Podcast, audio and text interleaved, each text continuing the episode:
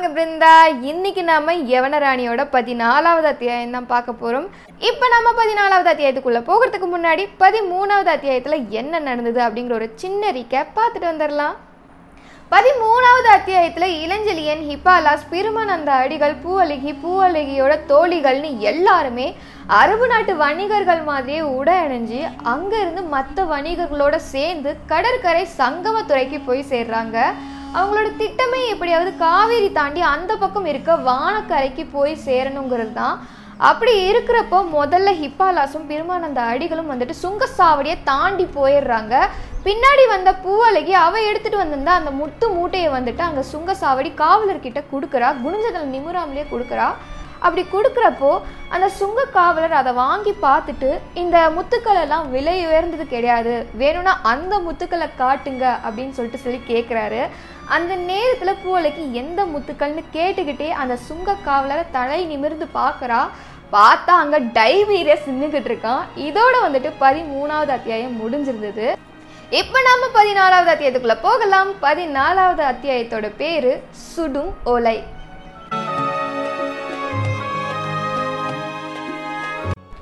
பதினாலாவது அத்தியாயத்துக்குள்ளே போகிறதுக்கு முன்னாடி பதிமூணாவது அத்தியாயத்தில் ஒரு சின்ன விஷயம் வந்து தப்பாக சொல்லியிருப்பேன். அது முதல்ல சரி செஞ்சுட்டு அதுக்கப்புறமா பதினாலாவது அத்தியாயத்துக்குள்ளே போகலாம். அது என்னன்னா நான் பதிமூணாவது அத்தியாயத்தில் இளஞ்செழியன் ஹிப்பாலாஸ் பிருமானந்த அடிகள்னு மூணு பேருமே சுங்க சாவடியை தாண்டி போயிருப்பாங்கன்னு நான் சொல்லியிருப்பேன். ஆனால் இளஞ்சிலியன் தாண்டி போயிருக்க மாட்டார். ஏன்னா முதல்ல வந்துட்டு ஹிப்பாலாஸும் பெருமானந்த அடிகளும் தான் உள்ளே போயிருப்பாங்க. இளஞ்சிலியன் அந்த பெண்களுக்கு துணையாக கடைசியாக தான் வந்துக்கிட்டு இருப்பான். அதை நான் தெரியாமல் சொல்லிட்டேன். அதனால் முதல்ல வந்துட்டு சுங்க சாவடிக்குள்ளே போனது பெருமானந்த அடிகளும் ஹிப்பாலாஸும் மட்டும்தான். அடுத்ததாக பூவழகி உள்ளே போகும்போது தான் டைவீரியஸாக பார்க்குறா அப்படியே வந்துட்டு திகச்சு போய் நிற்கிறா இப்போ நாம் பதினாலாவது அத்தியாயத்துக்குள்ளே போகலாம். நம்ம கதையை தொடரலாம். பூவழகி டைவீரஸை பார்த்ததும் அதிர்ச்சியாகி போய் நிற்கிறா அந்த நேரத்தில் வந்துட்டு பூவழகி வந்து தன்னோட கடை கண்ணால் ஹிப்பாலாசியும் பெருமானந்த அடிகளையும் வந்துட்டு பார்க்குறா. அந்த நேரத்தில் ஹிப்பாலாசும் பெருமானந்த அடிகளும் வந்து திரும்பி ஏன் பூவழகி வந்துட்டு வராமல் அங்கேயே நிற்கிறான்னு சொல்லிட்டு பார்த்துக்கிட்டு நிற்கிறாங்க அந்த நேரத்தில் பெருமானந்த அடிகள் வந்துட்டு பூவழகியை வர சொல்லி வந்துட்டு சைகை காட்டுறாரு. இதை காட்டுறது எல்லாத்தையுமே வந்து டைபீரியஸும் அவனோட கடை கண்ணால் பார்த்துக்கிட்டு தான் இருப்பான். அந்த நேரத்தில் டைபீரியஸ் அவன் கூட இருக்க காவலர்கள் கிட்ட வந்துட்டு அவங்க எல்லாத்தையும் போக சொல்ல சொல்லி வந்துட்டு உத்தரவிடுறான். அவங்களும் போக சொல்லுவாங்க. ஆனால் அந்த நேரத்தில் பெருமானந்த அடிகள் அங்கே நிற்கிறது டைபீரியஸ்ன்னு தெரியாமல் டைபீரியஸ் கிட்ட வந்து சண்டைக்கு போகிறாரு இவன் என் மக. என் மகளை விட்டுட்டு நான் எங்கே போகிறது இப்படி பெருமானந்த அடிகள் வந்து கேட்டுக்கிட்டே முன்னோக்கி வராரு. அப்படி வரும்போது தான் அங்கே நின்றுக்கிட்டு இருக்கிறது டைபீரியஸுங்கிறதே பெருமானந்த அடிகள் பார்த்து தெரிஞ்சுக்கிறாரு.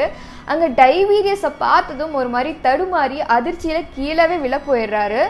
அந்த நேரத்தில் டைபீரியஸ் அங்கே இருக்க வீரர்கள் கிட்ட கண்ணாலேயே சைகை காட்டுறான். அதை பார்த்த வீரர்களும் பெருமானந்த அடிகள் விழாமல் போய் பிடிச்சிடுறாங்க. அதுக்கப்புறமா பெருமானந்த அடிகள் ஹிப்பாலாஸ் பூவழகி பூவழகியோட தோழிகள்னு எல்லாத்தையும் வந்து காவலர்கள் சுற்றி வளைச்சி நிற்கிறாங்க அந்த நேரத்தில் டைபீரியஸ் அந்த கூட்டத்தில் அவனோட பார்வையை விடுறான். ஏன்னா ஒரே ஒரு ஆளை மட்டும் அங்கே காணோம். அது வேற யாரும் இல்லை. நம்ம படைத்தலைவர் தான். அந்த இடத்துல இளஞ்செழியன் இல்லைன்றது தெரிஞ்சதுக்கு அப்புறமா டைபீரியஸ் பொறுமையை இழந்து தன் கூட இருக்க காவலர்கள் கிட்ட நாலா பக்கமும் இளஞ்செழியனை வந்து தேட சொல்லி உத்தரவிடுறான். எப்படி நொடி பொழுதுல இவ்வளவு காவலையும் மீறி இளஞ்செழியன் தப்பிச்சிருப்பான்னு சொல்லிட்டு பார்த்து டைபீரியஸ் அப்படியே ஆச்சரியப்பட்டு போறான். அது மட்டும் இல்லாம யாராவது அடையாளம் தெரியாத நபர் கடற்கரை ஓரமா நீந்திக்கிட்டு இருக்கிறத பார்த்தா கூட வேலெறிஞ்சு அவனை கொண்டு பொணமா கொண்டுட்டு வர சொல்லி உத்தரவிடுறான். அதுக்கப்புறமா தான் சிறை பிடிச்ச பெருமானந்த அடிகள் ஹிப்பாலாஸ் பூவலகி தோழிகள் எல்லாத்தையும் வந்துட்டு அவனோட ரதத்திலேயே ஏற்றி இந்திர விழா விடுதிக்கு வந்து அனுப்பி வைக்கிறான்.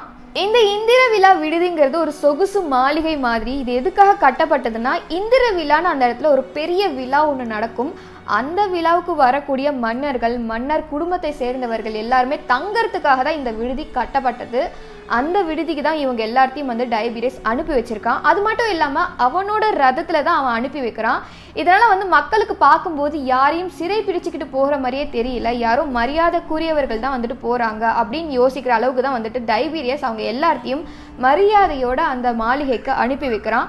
அது மட்டும் இல்லாமல் அந்த மாளிகையிலையும் அவங்கள சிறை வைக்கிற மாதிரி வைக்காம ஒரு விருந்தாளிகளை நடத்துகிற மாதிரி தான் நடத்திக்கிட்டு இருக்கான். அது மட்டும் இல்லாமல் அவங்க எல்லாருமே உடுத்திக்கிறதுக்காக வகை வகையான நல்ல பட்டு உடைகள்லாம் அளிக்கப்படுது அந்த நேரத்தில் பெருமானந்த அடிகள் அவருக்கு தேவையான ஒரு நல்ல பட்டுடையை எடுத்து உடுத்திக்கிறாரு. அது மட்டும் இல்லாமல் தன் கூட இருக்கவங்களையும் எடுத்து நல்ல உடைகளை உடுத்திக்க சொல்கிறாரு ஆனால் படைத்தலைவருக்கு என்ன ஆச்சோ எங்கே போனாரோன்ற கவலையில் இருந்த பூவலைக்கு பெருமானந்த அடிகள் இப்படி சொன்னதுக்கு அப்புறமா அதை கேட்டுட்டு கோவப்பட்டு பெருமானந்த அடிகள்கிட்ட பேச ஆரம்பிக்கிறா. அடிகளே நம்ம ஒன்றும் இங்கே புத்தாடை உடுத்திக்கிறதுக்காக வரல.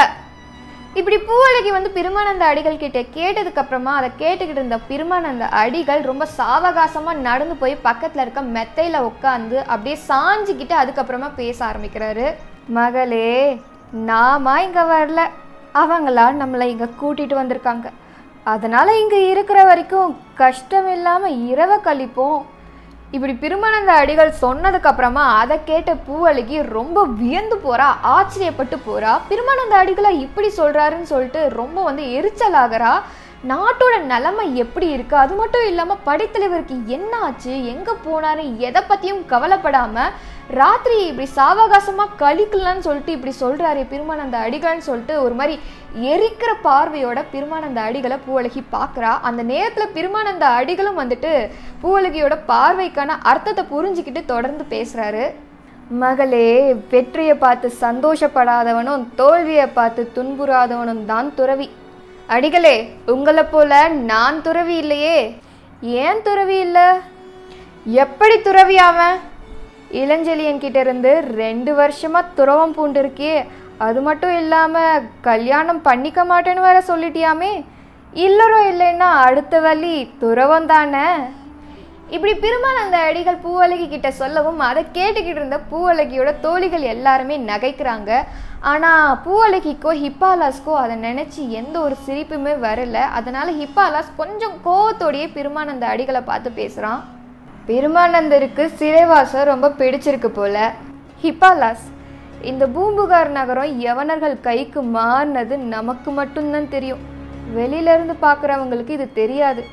வெளியிலேருந்து பார்க்குறப்போ இந்த பூம்புகார் நகரம் அதே பழைய நகரம்தான். டைபீரியஸ் நினச்சிருந்தா இன்னைக்கே யவன ராணிக்கு மகுடம் சூட்டியிருக்கலாம். ஆனால் அவன் ஏன் அதை செய்யலைன்னு யோசிச்சு பார்த்தியா? ஏன்? ஏன்னா இந்த சோழ மண்டலத்தோட நிலைமை என்னன்னு டைபீரியஸ்க்கு தெரியாது. என்னதான் மன்னர் இறந்திருந்தாலும் இளவரசர் காணாமல் போகிருந்தாலும் அடுத்ததாக யார் அரியணை ஏறுவாங்கன்னு இன்னும் நிச்சயம் ஆகலை.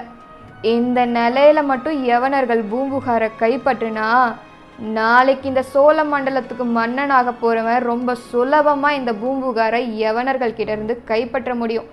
இதெல்லாம் தெரிஞ்சுதான் டைபீரியஸ் யாருக்கும் தெரியாமல் இந்த பூம்புகாரை கைப்பற்றி வச்சிருக்கான்.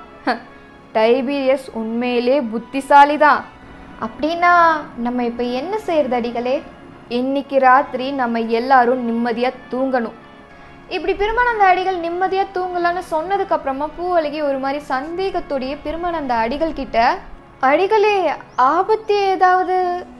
எதுவும் வராது மகளே ஆபத்து எதுவும் வராது. இந்த பெருமானந்த அடிகள் இங்கே இருக்கிற வரைக்கும் யாருக்கும் எந்த ஆபத்தும் வராது. அது மட்டும் இல்லாமல் நம்ம படைத்தலைவர் தான் தப்பிச்சிட்டார் இல்லையா? ஆமாம் அவர் எங்கே போயிருப்பாரு? எங்கே போயிருப்பாரோ தெரியாது. ஆனால் அவன் எங்கே போயிருந்தாலும் நம்ம மேலே ஒரு கண்ணை வச்சிருப்பான். நம்மளை விடுவிக்க அவரால் என்ன செய்ய முடியும்? யாருக்கு தெரியும்? டைபீரியஸை எப்படி நம்மளால் புரிஞ்சுக்க முடியாதோ அதே மாதிரி இளஞ்சலியனையும் நம்மளால் புரிஞ்சுக்க முடியாது. சம சக்தி உள்ள அறிவாளிகள் ரெண்டு பேரும் மோதிக்கிறாங்க. விளைவு என்னன்னு காத்திருந்து தான் நம்ம பார்க்கணும். பூவலகி நீ போய் உன் மஞ்சத்தில் படுத்துக்கோ. இப்படி பெருமானந்த அடிகள் சொன்னதுக்கு அப்புறமா பூவழகியும் அவளோட மஞ்சத்துக்கு போறா. அவளோட மஞ்சத்துக்கு போய் உட்காந்தாலுமே அவளுக்கு கொஞ்சம் கூட தூக்கமே வரல. இளஞ்செழியனுக்கு என்ன ஆச்சோ எப்படி இருக்காருன்ற பல கவலைகள் அவளோட மனசுல இருந்தது. தூக்கம் வராததால அந்த அறையோட வெளி தாழ்வாரத்துல போய் நின்றுட்டு இருக்கா அப்படி நின்றுகிட்டு இருக்க வேலையில அந்த மாளிகைக்கு பின்னாடி மாளிகையை ஒட்டியே தான் காவேரி நதியும் போய்கிட்டு இருக்கு அந்த நதியை பார்த்து கவலையோட நின்றுக்கிட்டு இருக்கா பகைவர்கள் புகவே முடியாதுன்னு சொல்லக்கூடிய இந்த பூம்புகார் நகரம் இப்போ மாற்றார் கைவசம் இருக்கேன்னு நினைச்சு மன வருத்தத்தோட அங்க நின்றுக்கிட்டு இருக்கா. அந்த மாளிகையில இளஞ்சிலியன் நினப்போட இருந்துகிட்டு இருக்கிறது பூவழகி மட்டும் இல்ல இன்னும் இரண்டு ஜீவன்களும் இருந்தது. அது வேற யாரும் இல்ல. யவன ராணியும் டைபீரியஸும் தான் அது. பல படைகளையும் பல போர்களையும் பார்த்து மிரளாத நம்ம டைபீரியஸ் யவன ராணியோட அந்த நீலமணி கண்களை பார்த்து பயந்து போய் அடங்கி ஒடுங்கி அங்கே நின்றுகிட்டு இருக்கான். இந்த மாதிரி படைத்தலைவர் தப்பிச்சு போயிட்டாருன்னு சொன்னதை கேட்ட யவன ராணி ரொம்ப கோவத்தோட டைபிஎஸ் கிட்ட பேசுகிறா நீ ஒழுங்கா காவல் புரிஞ்சிருந்தா படைத்தலைவர் எப்படி தப்பிச்சிருப்பாரு? நல்லா தான் காவல் போட்டிருந்த. சுங்கசாவடியில் சிறப்பான காவல் போடப்பட்டிருக்கு. யாராலையும் தப்பிக்க முடியாதுன்னு சொன்ன. ஒத்தால தப்பிக்க விட்டுட்டு நிற்கிற இது பேரு தான் சிறந்த காவலா? காலையில் மட்டும் வரைக்கும் அவகாசம் கொடுங்க. படைத்தலைவர் எங்கேயும் போயிருக்க முடியாது. அவனை எப்படியும் கண்டுபிடிச்சிடுறேன். சரி சரி. காவலர்களை சீக்கிரம் அனுப்பி தேட சொல்லு. இப்படி யவனராணி சொன்னதுக்கு அப்புறமா டைபீரியஸ் அதை கேட்டுட்டு குனிஞ்சதில் நிமிராம அந்த அறையை விட்டு வெளியே போகிறான் டைபீரியஸ் ரொம்ப நேரம் யோசிச்சதுக்கு அப்புறமா பல காவலர்களை காவிரி கரைக்கிட்டையும் அங்கே இருக்க பக்கத்தில் இருக்க பகுதியிலையும் வந்துட்டு தேட சொல்லி நிறைய காவலர்களை அனுப்புகிறான் அதுக்கப்புறமா அன்னைக்கு இரவு முழுக்க நிறைய பேர் கூட ஆலோசனை செஞ்சுக்கிட்டு இருக்கான். எப்படியாவது வந்துட்டு படைத்தலைவரை பிடிச்சிடணும்னு சொல்லிட்டு பயங்கரமான ஆலோசனைகள் எல்லாம் நடந்துகிட்டு இருக்கு. இப்படியே அன்னைக்கு இரவு முடிஞ்சு பொழுதும் விடியுது. பொழுது விழிஞ்சு ஒரு ஜாமத்துக்கு அப்புறமா இளஞ்செழியன் கிட்ட இருந்து ஏதோ தகவல் வந்திருக்கிறதா? ஒரு காவலன் தங்க தட்டில் எதையோ வச்சு மூடி எடுத்துட்டு வந்து டைபீரியஸ் கிட்ட கொடுக்குறான். என்னதுன்னு திறந்து பார்க்குறப்ப அங்கே ஒரு ஓலை இருக்கு. அதை எடுத்து படிச்ச டைபீரியஸ் பதட்டத்தோட யவனராணி அறையை நோக்கி ஓட ஆரம்பிக்கிறான் யவனராணி அறையை உடைச்சிக்கிட்டு உள்ளே போய் பார்த்தா அங்கே யவனராணியை காணும். அது மட்டும் இல்லாமல் அவளோட அந்த மெத்தையும் வந்து கலையாமல் இருக்கிறத பார்க்கும்போது அன்னைக்கு இரவு அங்கே அவள் தூங்கவே இல்லைங்கிறத டைபீரியஸ் புரிஞ்சுக்கிறான் அப்படியே அதிர்ச்சியோடு அங்கே நின்றுட்டுருக்கான் இதோட பதினாலாவது அத்தியாயமான சுடுமோலைங்கிற அத்தியாயம் முடிவடையுது. அடுத்ததான் சூப்பரான அத்தியாயத்தோட உங்களை மீட் பண்றேன். அது வரைக்கும் பாய்